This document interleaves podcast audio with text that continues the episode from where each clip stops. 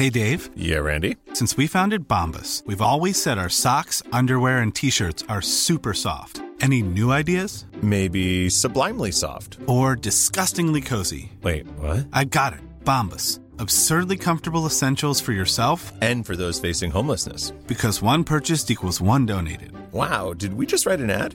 Yes. Bombas. Big comfort for everyone. Go to bombas.com slash ACAST and use code ACAST for 20% off your first purchase. Hey, it's Danny Pellegrino from Everything Iconic. Ready to upgrade your style game without blowing your budget? Check out Quince. They've got all the good stuff shirts and polos, activewear, and fine leather goods, all at 50 to 80% less than other high end brands. And the best part? They're all about safe, ethical, and responsible manufacturing.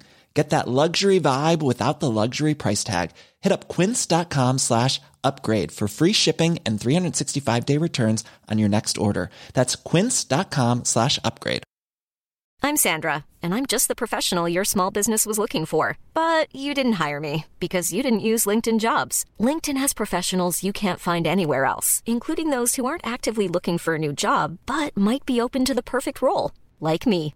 In a given month, over 70% of LinkedIn users don't visit other leading job sites. So if you're not looking on LinkedIn, you'll miss out on great candidates like Sandra. Start hiring professionals like a professional. Post your free job on linkedin.com/people today.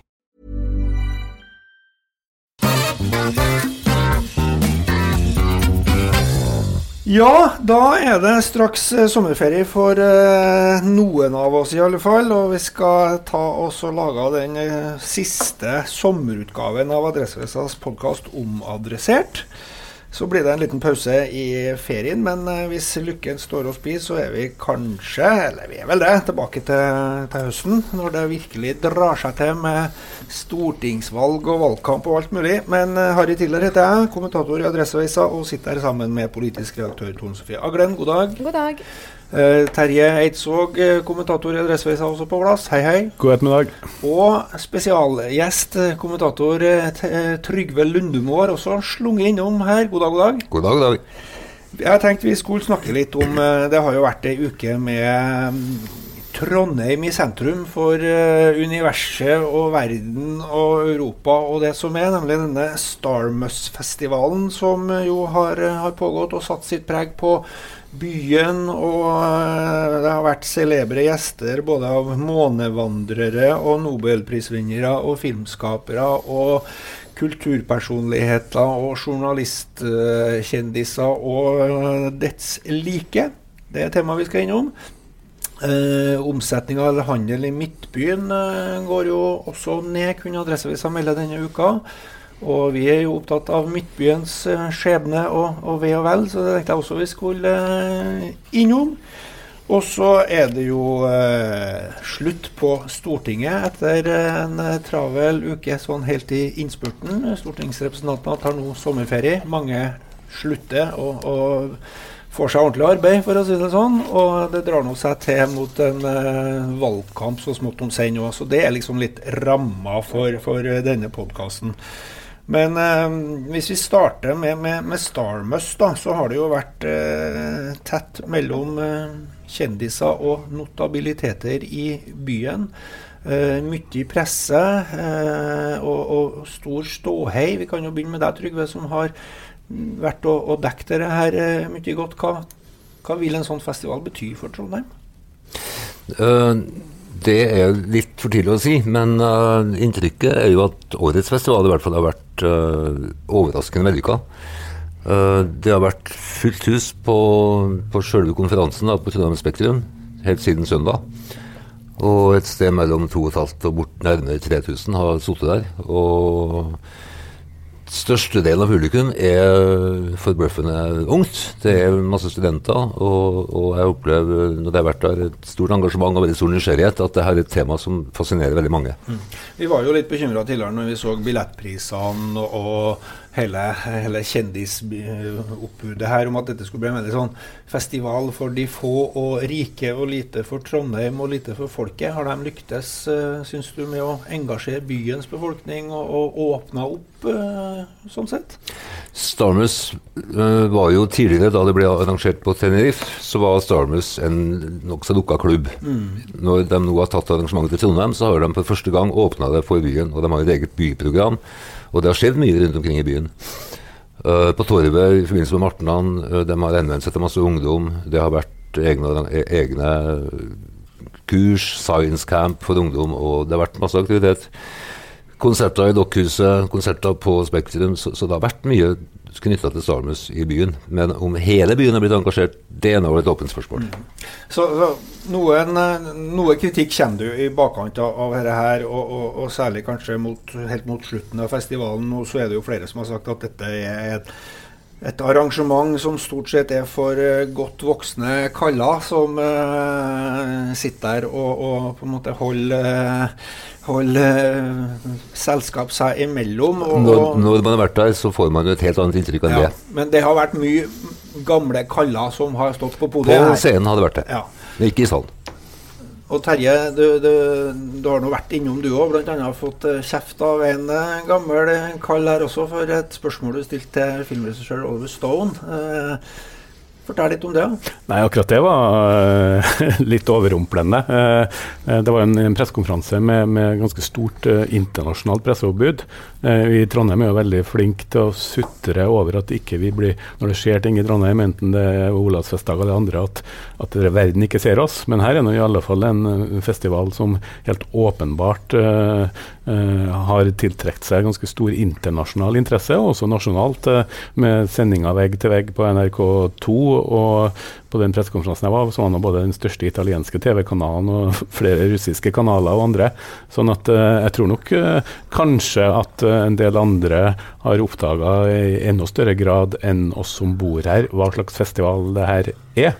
Men, men uh, når du på en pressekonferanse får mulighet til å stille stort sett bare ett spørsmål, uh, så stilte jeg jo et litt, uh, litt provoserende spørsmål til Oliver Stone, som jo er en filmregissør som har nærmest gjort karriere av å provosere og lage interessante, diskusjonsvekkende filmer. Mm. så ble jeg litt overraska over at han ble såpass irritert og slo såpass hardt tilbake. Men Så det ble jo en litt sånn Satt jo en litt tone for seansen men, men uh, sånn som jeg ser det, så sier vel det mer om, eh, om, han enn om egentlig det spørsmålet er stilt, som jeg tror er et spørsmål mange vil stille seg etter å ha sett hans dokumentarfilm om Putin, mm. eh, som mange bør se, og som mange vil, bør diskutere. For det er et av de få grundige møtene med Putin som verden noen gang har fått sett. Eh, og så fremstår det jo som, sånn som jeg ser det, som om Putin kanskje har hatt omtrent like mye regi som Stone, og det spurte han om, og det likte han ikke. og da eh, slo noen hardt tilbake, for å si det sånn. Så da fikk jeg kjenne Stones vrede med, i noen sekunder, og var, da blir man jo litt paff. Men uh, uh, stiller du provoserende spørsmål, så må du regne med å få irriterende svar. Så, jeg var også til stede på den pressekonferansen og kan jo tilføye da, at han var vel i dårlig humør allerede før Terje stilte det spørsmålet, fordi at NRK hadde stilt ham et sånt intrikat, kritisk spørsmål på forhånd som han uh, som han tydeligvis likte dårlig. Så stemningen var dårlig allerede. Mm. Det var jo eh, åpna jo denne konferansen med litt sånn skuffende nyheter om at det store trekkplasteret, nemlig Stephen Hawking, eh, ikke eh, likevel kunne, kunne, komme hit. Og så fulgte man jo opp med, med at heller ikke Buzz Aldrin skulle, skulle være til stede. Men, men, det har kanskje ikke lagt noe demper på, på liksom festivitasen, det da? Det, det er klart at begge dem burde ha vært der. Men når helsa setter en stopper for det, så er det ikke noe man kan gjøre med det. Men om Stephen Hawking sitter på scenen eller om han er på en skjerm, spiller kanskje ikke så stor rolle. Uh, Buzz Aldrin, som kunne ha vært ute blant publikum, kunne ha vært på torget at han ikke kom, det var nok uh, verre. Men samtidig da, så er det flere andre astronauter som har begeistra publikum med sine historier fra, fra månen. George Duke f.eks. Men det er klart det er jo en utfordring hvis festivalens uh, konsept eller bildet utad blir at det her er en festival med menn som har vært på månen, eller med menn som har intervjua eller vært til stede og dekt månelandinga. Uh, da blir det jo menn med måne også. Mm. men jeg er helt enig med Trygve. Jeg, jo, jeg var jo ganske kritisk til festivalen her i forkant, men etter jeg ha sett ikke minst det svært unge og uh, kjønns... og på mange måter varierte, i hvert fall når det gjelder publikum, uh, og det store publikummet, og også noen av de beste foredragene som jeg har fått med meg, så er det ingen tvil om at dette er en, en stor og interessant uh, konferanse som passer veldig godt i NTNU. Eh, byen Trondheim. sånn at uh, håper jo at det blir mer enn uh, de gamle gubbene og noe av det de gamle gubbene har fått seg til å si på festivalen, som, som blir uh, ettermælet. For det her er en utrolig rikholdig festival, også med et stort gratisprogram. Uh, i, uh, i, sentrum. Uh, så jeg er spent på hvordan veien blir videre for det her. Mm. Det kommer jo mye rart, eller mye interessant, selvfølgelig. Det, det mangler ikke på det. Men, men, men sånn, jeg bet meg særlig merke i disse dystre spådommene til, til Stephen Hawking når, når da hadde sitt, sitt, foredrag og snakket om at vi vi må bare begynne å kolonisere verdensrommet fortere enn svint. fordi at i fremtida så må vi finne oss i å, å flytte et, et, annet sted. Det er jo noe som har skapt debatt, ikke minst også i litt i Adresseavisas spalter. Tone Sofie, vår kollega Sten Arne Sæter, eh, skrev jo en, en, kommentar om dette her for ikke så, eller forut for, for Stormhusfestivalen. men blir du deprimert når du tenker, med tanke på at fremtidens generasjoner skal forlate jordkloden og finne seg en annen stein i verdensrommet og slå seg ned på? Ja, jeg tror i hvert fall at det er alvorlig, og håper jo at det her er noe som får folk til å lytte. da. Så tror jeg jo at uh, strategien hans om at det enkleste er å finne en ny planet, er jo litt uh, pussig. Det er vel uh, en lure strategi å prøve å gjøre noe med den jordkloden vi har. Altså, men uh, det var jo det som var litt sånn Sten Arne Sæther sitt poeng òg, at kanskje er det på en måte geniet sin måte å lure oss på for å liksom få opp øynene med å komme med en sånn drastisk uh, beskjed. Da. Men mm. uh, det, jeg har jo ikke vært på Stalmøs. Noen sitter jo her og, i møter dagen lang og kommer seg ikke ut her i huset. Men, men jeg syns det er utrolig ålreit å se at det som er knytta til sånn vitenskap og sånn, får en, en, en sånn festival og får litt av den idoldyrkinga rundt seg. For jeg syns veldig mye av av, det som er det i vår tid, er veldig ofte knytta til enten til sånn utseende eller prestasjoner, sport eller musikk og sånn, som jeg for så vidt syns er veldig bra. Men det at man klarer å begeistre så mye unge mennesker med, med smarte folk, mm. det gjør meg ganske sånn her, eh, litt sånn betrygga på vegne av framtida. Og jeg, jeg må innrømme at jeg syns det her virka som litt sånn litt sånn snobbete elitegreier. Men uh, inntrykket jeg har fått hvert gjennom vår dekning og det brede programmet, er at det her uh, traff mye mm. bedre. Mm. For meg så var det en stor opplevelse å være til stede på eh, foredraget til den amerikanske økonomen Jeffrey Sex i går. Mm. Uh, og klart at Når, uh, når 2000-3000 mennesker har betalt billettpriser som vi har kritisert, umiddelbart etterpå reiser seg i stående applaus uh, Det var ikke stående applaus på en del av de andre, når, men når han liksom nådeløs har en analyse av Trump og lanserer opp ganske mange pessimistiske visjoner for klimautfordringer og globale utfordringer utfordringer fremover, men ender med å si at det her kan eh, vi forskere gjøre noe med. Og på en måte bruke det her til å komme en ganske kritisk situasjonsbeskrivelse av verden av i dag, men med en oppløftende konklusjon, eh, så er det eh, tror jeg, viktige ord som, som, også kan være inspirerende for mange. Og jeg oppfatter vel også at han tolka Hawking sånn at hans worst case scenario er et, eh, en oppfordring til handling for å unngå det her. Mm, mm. Jeg syns jo det er artig å se at vi har jo snakka mye om, om om den her oppvoksende generasjonen som er mer opptatt av hvordan de ser ut på håret, enn hvordan situasjonen er i Midtøsten. At det, at det engasjerer, og at, at, de virkelig store spørsmålene som, som, klima, som planetens fremtid, som universets opprinnelse og, og forskning og vitenskap og sånne ting engasjerer. Eller skal Norge drive oljeutvinning fortsatt, som jo han Jeffrey Sachs gikk rett inn på? Mm. Eh, spørsmål som berører politiske spørsmål i Norge her og dag, og som her og nå, og som oppfattes relevant, tror jeg, for alle som satt der og hørte på. Ja, det er noe av det. Eh, jeg er enig med Terje. Uh, Triple Six var en stor opplevelse. Larry King var veldig underholdende, så det har vært veldig mye bra. Uh, Torbjørn Røe Isaksen sa da han åpna festivalen på mandag at Trondheim er det beste stedet i verden å arrangere en sånn festival. Mm. Og der har han et poeng, fordi Trondheim er jo med teknologimiljøet her så er jo Trondheim ideelt og, og, studentbyen. Og nå er det godt håp om at festivalen kan komme tilbake til Trondheim om to år, okay. altså i, uh, i 2019. Mm. Hvis arrangørene syns at det har vært vellykka, og hvis byen vil ha dem. Og jeg tipper at begge, Svaret på begge de spørsmålene tipper jeg ja. Og mm. da kan man gjøre noe mer ut av det. fordi at årets festival kom i gang på veldig kort varsel. Neste gang den arrangeres, så kan man gjøre, involvere byen enda, i enda større grad. Mm. Og, man, og, man, kan bruke en del av byens egne krefter på flere områder og knytte dem tettere på festivalen. Det får bli nok om, om Starmus i, i, denne omgang. Kanskje vi kommer tilbake til det i, i 2019. Og kanskje man også greier å få litt bedre kjønnsbalanse da, på dem som, eh, som deltar eh, i, om, om, to år. Da har kanskje verden gått uh, enda litt mer fremover. Hva vet jeg. Vi skal fra universet og forskningens verden litt mer ned på bakken. Og, og la oss nå snakke litt om, om Midtbyen og handel og konkurranse og, og det, altså Midtbyen henger jo sammen med, med, alt helt jeg å si, av det som handler om byutvikling og byplanlegging i, i Trondheim. Eh, nyheten som, som er bakteppet for dette, handler jo om de nye omsetningstallene for, for dagligvarehandel i Midtbyen, der det viser seg at det nå dupper litt ned etter å ha vært litt eh, opp igjen.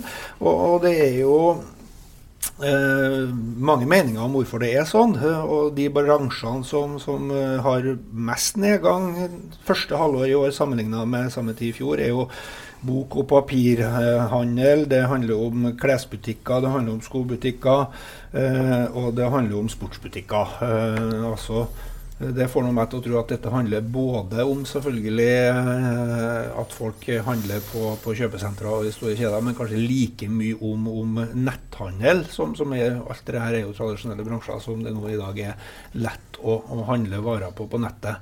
Um, så har vi jo den debatten om, om tilgjengelighet til Midtbyen, biltrafikk, parkeringsplasser og alt det her også som, som handler opp i det. Eh, så vi kan jo bare starte med en sånn runde her om, om Midtbyens fremtid. Hva er det som er, er viktig å, å, ta tak i? Vi ser jo noen som, som, mener at en del av problemene her handler om uh, at det er mindre parkeringsplasser, at man må legge til rette for, for mer privatbilisme. Det tror jeg personlig er en veldig feil retning å gå i. Det handler jo mer om å skape gode byrom og, og, dyktige forretningsfolk som uh, møter folk både med de behovene de har, og, og, eh, lage en, en, opplevelse av det å, å bevege seg i, i, Midtbyen også. Jeg vet ikke, Trygve, dette er jo et tema som går litt inn i det du jobber med til daglig også?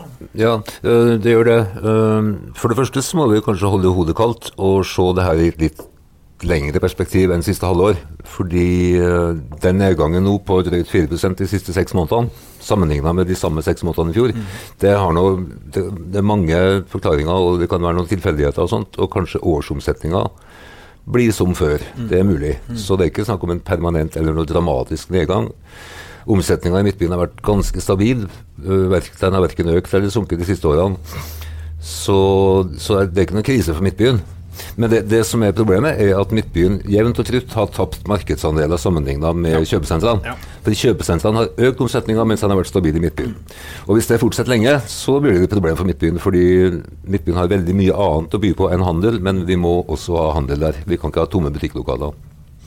Nei, og, og et kjøpesenter som kan da friste med store parkeringsplasser, gratis parkering, et bredt sammensatt vareutvalg. Da, sånn med både sport og bøker og klær og mat og, og sånne ting er kanskje lett å ty til. Men, men, mitt poeng er jo at uh, jeg tror at det å rygge bakover inn i fremtida med å legge forholdene mer til rette for biltrafikk, parkering og sånne ting, er en veldig feil løsning for Midtbyen. Her gjelder det vel å ha litt mer sjøltillit og skape uh, handelsopplevelser sam, sammen med restaurantbesøk, arrangement i Midtbyen og, og, sånne ting, som er en mye mer sånn proaktiv måte å, å, å gå inn i fremtida på. da. Men jeg er litt sånn overraska over utviklinga. For jeg har liksom hatt inntrykk av at det har skjedd mye positivt i Midtbyen. At man liksom har greid å snu en litt sånn negativ trend og fått opp mye mer sånn status. Så jeg håper jo at det er tilfeldig. Samtidig så er jeg jo litt sånn bekymra for det her med mangfoldet. da, For jeg ser jo det sjøl som bor i sentrumsnært og gjør de fleste av mine innkjøp på tur til og fra jobb. Mm. Så ser jeg jo det at spekteret av vareutvalg blir mindre og mindre, som gjør at uh, Eh, skal du ha en hammer eller uh, en malingsspann eller et eller annet som ikke er Hennes og Maurits eller Narvesen eller de her, så, så, Det skal ganske lite til etter hvert for at du faktisk må ut av Midtbyen. Og det bekymrer meg liksom, hvis den siste farvehandelen og den siste jernvareforretningen og alt det der forsvinner. For da er det virkelig en sånn ond sirkel. Og så ser vi jo det at det er en bransje som gjør det veldig bra, og det er frisør. Mm. Og det er jo liksom det å klippe håret og drikke kaffe. at uh, jeg tror det blir magert, da. Ja, Før i tida så sa vi at det gikk an å leve av å klippe håret til hverandre her i landet, men frisørsalongene i Trondheim eh, lever jo ganske godt, der? Jo, men eh, og service, og kanskje også større eh, At det vil bli mer servicetilbud enn ren handel. Men jeg tror ganske sikkert at varehandelen i Norge, både i Midtbyen og utenfor Midtbyen, vil bli utsatt for noe av den samme digitaliseringa som vi ser i andre bransjer. Mm. Altså Mediebransjen har vært sterkt prega av i det siste. Og at de gamle forretningsmodellene blir utfordra. Og da er det to ting som er, vil være like avgjørende for, for, for, de som skal drive handel både i og utenfor Midtbyen, tror jeg. Og, eh, og, det er brukervennlighet og det å kunne tilby noe, noe unikt og noe spesielt som du ikke kan få, uh, tror jeg kommer til å bli viktigere. Og så håper jeg jo Og så er det jo andre ting som spiller inn òg, sånn som selvfølgelig boliger, arbeidsplasser. Men når vi ser det her i et sånn halvårsperspektiv, så det er altfor kort. For det er mye spesielle spesielle ting som spiller inn bare i vår egen bransje. Så forskjellen på om hvorvidt påska er i mars eller april, kan ha ganske stor innvirkning. sånn at det, eh, vi må se litt over tid, men det er all grunn hvert fall til å stresse at det digitale eh, revolusjonen som vi nå ser eh, rulle innover mange sektorer i Norge, vil også prege varehandelen, og særlig de som selger den type produkter som kanskje er lett lettest å handle digitalt. Ja, Det er jeg veldig enig i. Jeg tror at man må tenke litt annerledes også rundt, rundt den generelle byutviklinga når det gjelder å bevare eh, bysenteret, og særlig, særlig Midtbyen i Trondheim. Da, for at eh, det, det, foregår en debatt om hvor folk skal bo hen, eh, og hvor folk skal jobbe hen. og Jeg tror at mye av byutviklinga må gå til mer av en sånn fortetting. Få flere mennesker til å bo i byen, flere mennesker til å jobbe i byen flere skoler i, i Trondheim, eh, sånn at folk eh, i Trondheim sentrum med det, som gjør at, at, denne byen også er noe annet enn en slags sånn 9-4-by, eller at noen drar nedom i ny og ne og spiser et måltid og, og drar hjem igjen til, til, hus og villa og hage. For å si det.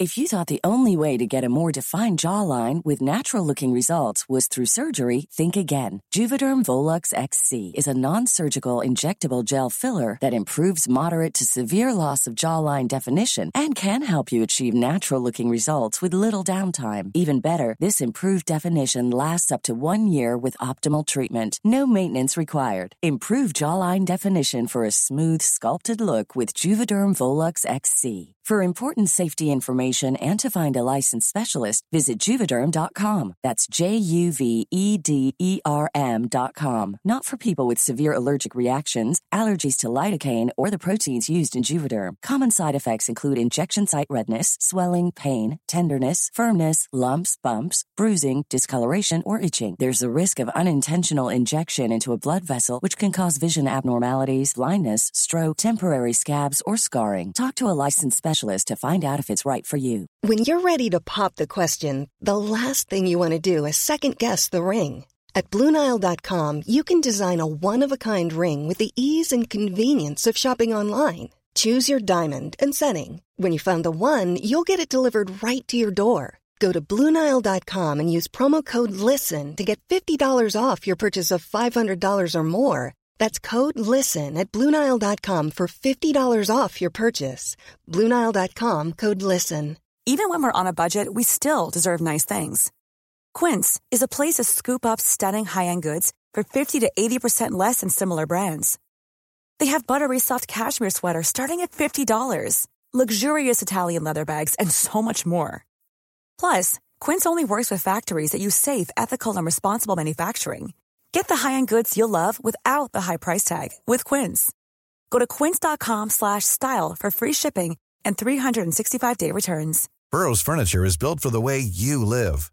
From ensuring easy assembly and disassembly to honoring highly requested new colors for their award-winning seating, they always have their customers in mind. Their modular seating is made out of durable materials to last and grow with you. And with Burrow, you always get fast, free shipping. Get up to 60% off during Burrow's Memorial Day sale at burrow.com slash ACAST. That's burrow.com slash ACAST. burrow.com slash ACAST.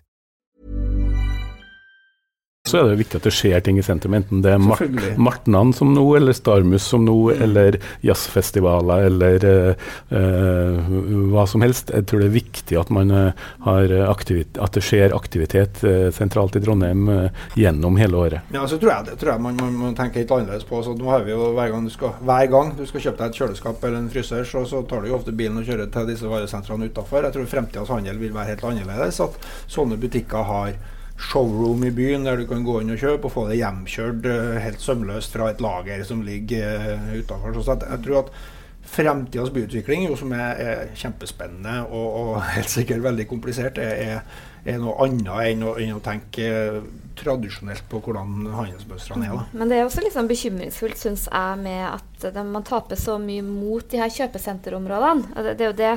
Og du kan jo bare se eh, Hvis man ser til Nord-Trøndelag, da, som jeg Mhm. liker veldig godt, og ser på de her eh, byene Levanger, Steinkjer, Namsos, så er jo det byer hvor eh, de her relativt koselige sentrumene er nesten øde. Og absolutt alt foregår inne på Domus eller Globus eller Amfi eller hva Mm. de her kjøpesentrene heter. Og Mm. det, det, er jo, det er jo fryktelig trist, og det er på en måte veldig vanskelig å reversere den utviklinga når det først har skjedd.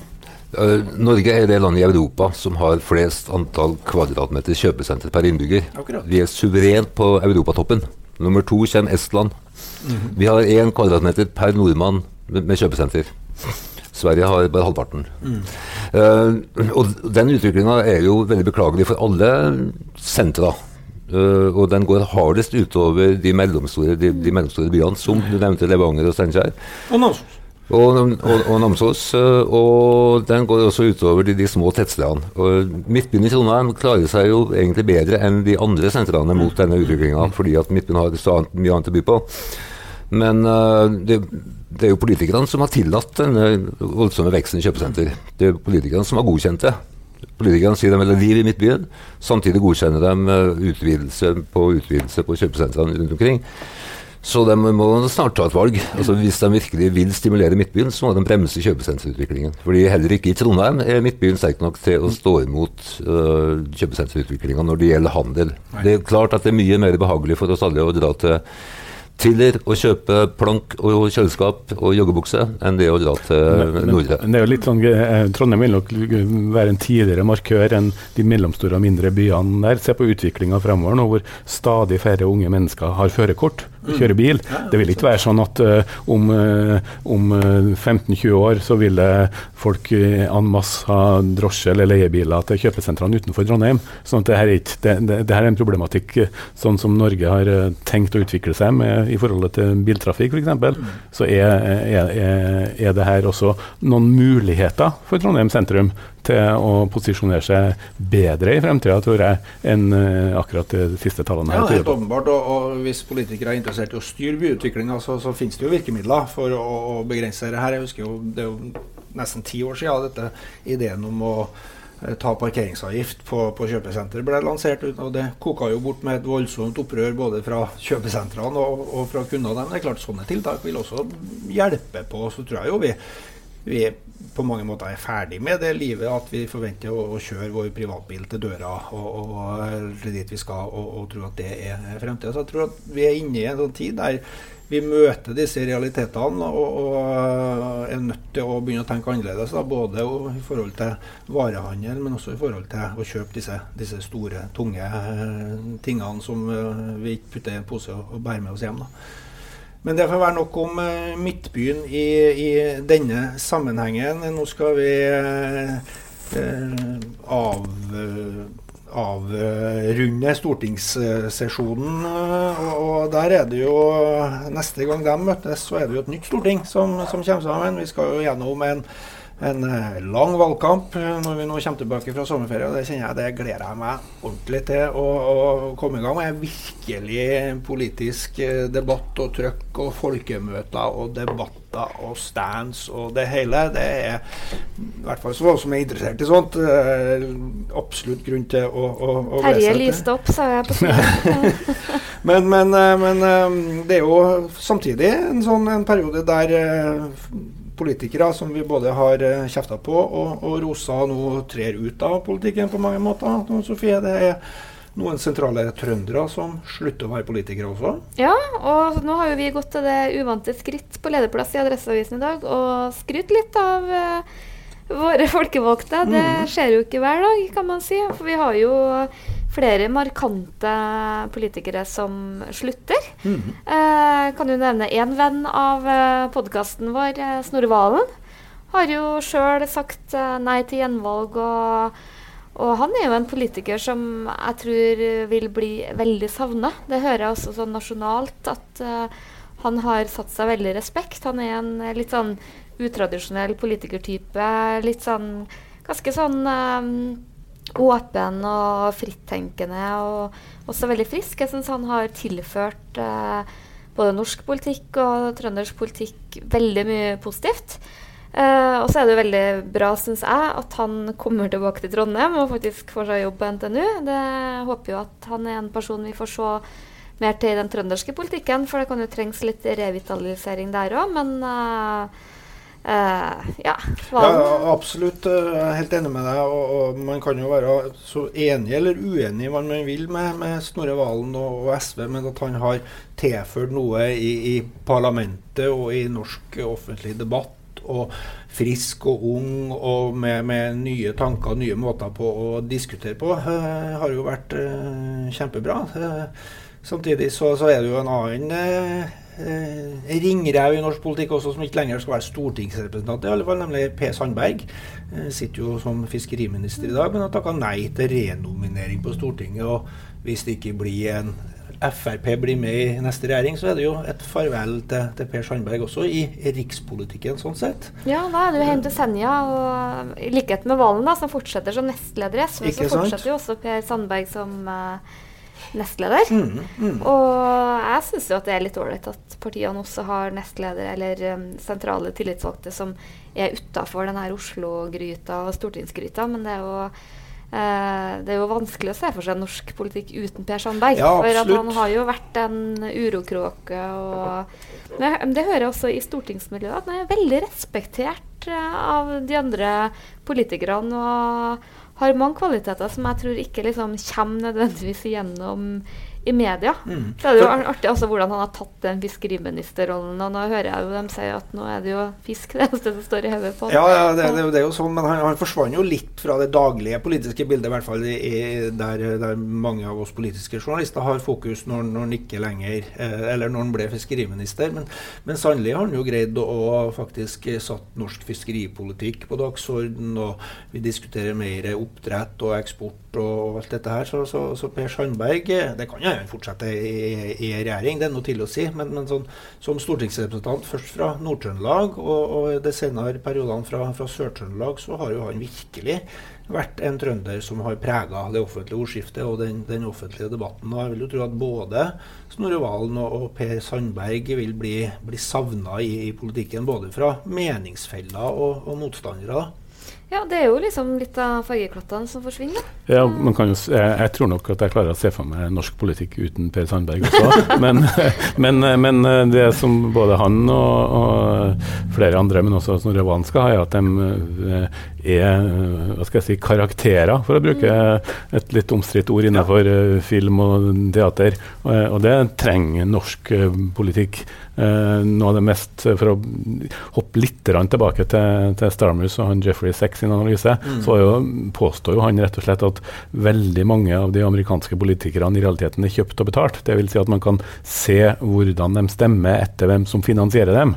Uh, som en veldig sånn advarsel mot politiske prosesser. Uh, jeg tror jo ikke et øyeblikk at verken Sandberg eller Snorre Valen er kjøpt og betalt, men jeg tror nettopp det er ganske viktig å, å kunne ha både politikere som av og til kan fremstå frittalende med et sånn overblikk på, også på, på egne parti, i forhold til egne saker. Men, men, jeg tror det vil være større grunn enn også i Norge til å se mer kritisk på denne uavhengigheten da, og interesser og eh, profesjonaliseringa utenfor politikken i forhold til lobbyister og, og sterke interesser som har i eh, Det er noe som bekymrer meg sånn på generell i, for, i, forhold til de som skal komme inn også i politikken. Eh, eh, fordi at det, eh, akkurat som i pressen, så har apparatet rundt Eh, gjennomgått en ekstrem profesjonalisering, og det er store økonomiske interesser som prøver å påvirke. Så det er veldig viktig at vi har eh, politikere som, som, fremstår med integritet. Jo, det er jeg jo enig i, men, men, heldigvis, da, i motsetning til amerikansk politikk, så har vi jo sterke partiorganisasjoner med, med interne nominasjonsprosesser og demokrati og innsyn i regnskap og, og, og sånne ting også, som er noe helt annet da, Terje. En, en, jo, jeg, jeg, sier ikke at situasjonen er sånn. Men nå må jeg få fortsette på skrytelista ja, ja, ja. våre trøndere. For en som også slutter noe som jeg kanskje ikke vil karakterisere som en fargeklatt, er jo Frank Jensen. Mm, mm. Men uh, desto mer en uh, respektert og hardtarbeidende politiker. Men uh, han er vel en person vi heller får se mer til. Absolutt. Han blir jo nå fylkesmann. Flytter til Steinkjer og skal lede det her samla fylkesmannsembetet i Trøndelag. Og det blir jo veldig interessant å se hvordan det her veldig rød-grønne særlig Nord-Trøndelag og Senterpartibastionen eh, tar imot en såpass markant høyrepolitiker mm. med friske meninger. Og det blir vel også en utfordring for eh, Jensen å gå fra, fra politikerrollen til å bli eh, byråkrat? Det vil jeg tro, og, og ikke minst det at han da skal plasseres i et fylke som eh, nå er det jo ikke fylkestingsvalg på, på noen år, som, som, i hvert fall i de neste tre årene skal styres av Senterpartiet og Arbeiderpartiet i, i rikt monn. Sånn, I hvert fall i Nord-Trøndelag så er jo Høyre et forholdsvis uh, lite parti, og, og, heller ikke sånn sammenligna med, med, nasjonale tall veldig stort i Sør-Trøndelag heller. Eh, så det blir nok uh, nye oppgaver. Han skal, han skal få bryne seg på landbruksbyråkratiet på Steinkjer. Ja, det tror jeg ganske det, det kan godt hende. Så skal han jo også stå midt i dette her med, med at eh, fylkesadministrasjonen skal ligge i bygdenes by oppe i, oppe i Nord-Trøndelag, og så skal politikerne sitte i Trondheim, stort sett. Men får Nav-kontoret la med seg til Steinkjer? Ja, det, det, tyder på det. det Men i det store bildet så vil det jo være helt, også helt utholdelig hvis alle politikerne skulle være fargeklatter. Uh, så, det, det, så Derfor så det, det, trengs jo mange typer der, uh, og uh, gjerne min, mindre markskrikerske og grå politikere hvis de fremstår, hvis de gjør jobben og er dyktige og, og solide. Sånn at jeg tror også vi må være litt sånn, vi i media må være litt oppmerksom på faren ved å nærmest sette kravet til standup-komiker, komme på de beste replikkene og være en fargeklatt. For det, blir det for mange av dem, så vil det også være et problem opp sånn som jeg ser det. Ja, Hvis Stortinget har bestått av 167 P. Sandberger, så tror jeg det har vært eh, krevende. men jeg, I fargeklott så legger ikke nødvendigvis bare det å liksom være morsom, men jeg tenker det å ha litt sånn utradisjonell bakgrunn. Og så kan vi jo, da kan vi jo komme på de to siste som forlater oss, da. Det mm. er jo Toril Aarbergsbotten. Mm. Hun får vi også se mer til, for hun har jo varsla at hun savner fylkesveiene og fylkespolitikken. Skal kjøre på hølete fylkesveier nå fremover. Så hun får vi nok også se mer til. Og så har vi jo den siste som uh, gjør et litt sånn annerledes valg, Karianne Tung. Mm -hmm. Arbeiderpartiet sin stortingsrepresentant som uh, uh, takka nei til gjenvalg av hensyn til familie og syntes det ble for vanskelig å pendle med lite barn. Mm. Og hun var jo en politiker som virkelig var på vei opp i Arbeiderpartiet. og jeg har jo litt sånn sansen for politikere som gir seg litt sånn mens de er på opptur. For det har vært en veldig sånn tendens, og særlig Arbeiderpartiet, at mm hvis du først gjorde litt karriere og kom deg innafor, så skal du liksom være der til du mer eller mindre ble børret ut på gullstol eller båre eller jeg vet ikke. Så det at uh, Karianne har gjort det valget det, det, er en del andre ganske unge, dyktige politikere som har valgt litt annerledes. Det syns jeg det står respekt av. Jeg tror det er bra for uh, At det blir litt utskiftning. Og så har jo, er jo allerede blitt leder i Sør-Trøndelag Arbeiderparti, og Mm. er nok også en person som spås en stor framtid i Absolutt. Og, og, og ved dette valget så, så er det jo en del av disse unge, eh, mer eller mindre markerte politikerne som, som har takka nei til, til gjenvalg over, over hele linja. Eh, jeg er jo enig med Tone Sofie som sier at det er bra med, med utskifting, men, men det er jo ikke bra hvis sånn at eh, ungdommen heller eh, søker seg andre steder eh, i for stor grad heller enn, enn å engasjere seg i, i både lokal og nasjonal politikk. Jeg tror jo det er sunt at vi har en nasjonalforsamling som har et eh, stort eh, alders... eh, eller stor, bred alderssammensetning, og at det kan ikke minst fordi at man, man også ser uh, ting på, på litt annerledes uh, måte. Er det litt sånn Jeg bare ser på de som slutter nå. Som nasjonalt, da, så tror jeg Bård Vegar Solhjell, Mm. SV sin tidligere nestleder, slutter. Så har du Torbjørn Røe Isaksen. Og begge de to han er jo kjent for å både tenke høyt og bredt og veldig sånn ikke sånn veldig sånn typiske partikaniner. Nei, mer raus og mer- Ja, mer- og er det liksom en tendens til at det er de politikerne som forsvinner? Det- Det, det- er jo litt trist. Ja, det kan godt hende, det. Altså. det jeg syns, øh, det er i hvert fall noe å, å, å se på. Og så skal jo vi gjennom en valgkamp øh, utover nå for å få nye koster inn på, på Stortinget også. Eh, Det har vi jo snakka mye om og analysert mye omkring. eh, hvordan det vil bli. Eh, det kan vi nå lage, og det skal vi nå sikkert lage egne podkaster om fremover òg. Men, men strømninga som har vart gjennom våren her nå og langt inn i, i sommeren, tyder jo mye på at det skjer betydelige forandringer i styrkeforholdet mellom partiene. Senterpartiet har vi nå vært forundra for lenge, som har da greid å holde seg høyt. eh, eh, de var høyt oppe foran landsmøtesesongen, men har bedre greid å, å holde seg her også langt inn i, i sommeren med å snakke om politireform og kommunereform og ulv og, og sentralisering. Uh, samtidig som andre partier sliter med å nå sperregrensa. Vi kan jo risikere, eh, jeg tror ikke det skjer, men det er jo en, er en grunn til å, å reflektere over at vi får et storting som bare består av fire partier etter dette valget, og at resten er, er under Grøss og gru. Men jeg vet ikke, har vi noe nytt å, å røpe om eh, meningsmålinger og sånt? Ja, jeg sitter jo med nesa ned i litt eh, helt ferske meningsmålinger her, og trenden er jo at uh, Arbeiderpartiet sliter. Det Mm. ser vi eh, nasjonalt, og vi ser det etter hvert også i Trøndelag, at det er tall eh, de ikke kan være fornøyd med. Litt sånn dårlig utgangspunkt før valgkampen, tror jeg. Senterpartiet Jeg tror det er mye spenning nå knytta til Senterpartiet. Om driver de nå på en måte å stabilisere seg, eller ser de på en måte Uh, at de bikker litt sånn nedover. Eh, det har liksom kommet flere målinger de siste dagene som kan tyde på det. Uansett så ligger de jo på et forskrekkelig høyt Ja, ja, nivå. ja. Så det må jo all grunn til å være fornøyd, men så vet vi liksom at hvis det først snur, så har det en tendens til å bli en veldig sånn derre uh, spiraleffekt. Og så er det litt mer blanda tendenser til på de her småpartiene. Ser ut som SV har en litt ålreit trend. Jeg tror Mm. eh, Lars Haltbrekken-effekten i Sør-Trøndelag eh, eh, kan vi kanskje se. Jeg tror det var et veldig klokt valg av SV å, å- velge en så profilert eh, miljøpolitiker med så mye troverdighet. Og så ser det ut som at eh, Det er et veldig blanda bilde, da, Ja, det men det, det, ja. det, det kan være bedre håp for Venstre enn det man har trodd eh, så langt, hvis man ser på en del av de fylkesmålingene rundt omkring. Men at det blir et utrolig spennende valg. Jeg vet nesten ikke om jeg tør å ta sommerferie. Det, Litt sommerferie må vi ta. Litt ferie. Men, men det er jo det som er samtidig så er jo de målingene her eh, kjempespennende, selvfølgelig. Men, men sånn, man må jo ha i bakhodet at velgerne er jo ikke i valgkampmodus nå. Nå er man i sommerferiemodus og festivalmodus. Overhodet ikke, og det sånne ting, syns veldig godt. Mye Mm. kan skje. Altså, og jeg tror at den som treffer det riktige temaet i Mm. valgkampen når det starter nå, vil, vil virkelig få, få vind i seilene. Altså. Og Senterpartiet tror jeg har truffet mye rett, eh, men jeg er ikke overbevist om at folk kommer til å, mobilisere rundt politireform og ulv når det drar seg til, til, til valget i september. Altså, jeg er spent på hva som blir den store valgkampsaken. Jeg syns ikke det er noe tydelig tegn på hva som skal bli det. Det er jo noen eh, i startgruppa som snakker om skatt eh, og skattefordeling. Altså, det er masse pass nå mot, eh, mot, særlig mot Erna Solbergs oppsummering av eh, høsten eller av våren. Og, og hvem som har fått skatteletter og fordelinga i samfunnet. Sånn. Det kan fort bli et tema. Eh, så får vi se om folk reagerer på det i, i verdens rikeste land, helt jeg på å si, eller om det er, er nok til å flytte velgere da.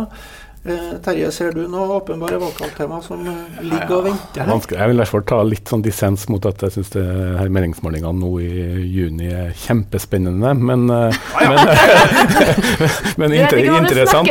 Men, men det minner meg jo litt om sånn treningskamper foran store fotballmesterskap. Da. Av og til så viser de tendenser, men av og til viser det seg at å basere tipsene for oss som driver og tipper på sånn, på det, kan også gi, gi, gi dårlig utslag. Så jeg tror jo eh, hva som blir temaet eh, vil være ganske viktig. Og så er sånn som en del andre store eh, medievalg rundt omkring i verden, så tror jeg også det blir interessant å se i hvilken grad man klarer å få mobilisert de yngste til å stemme. Mm. For at jeg tror også at vi i Norge, som mange andre steder nå, ser en ganske stor eh, polarisering mellom folk. Både, mellom, både mellom i forhold til inntekt, men også i forhold til alder.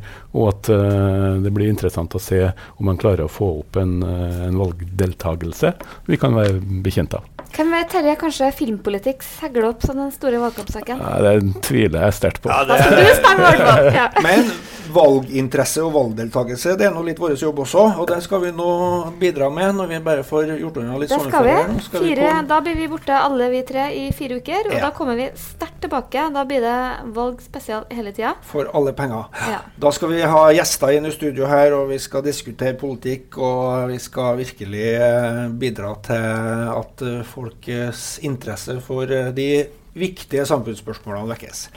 Da gjenstår det bare å ønske riktig god sommer til våre mange tusen lyttere der ute. Og så er vi tilbake igjen når sommerferien er over. Takk for nå.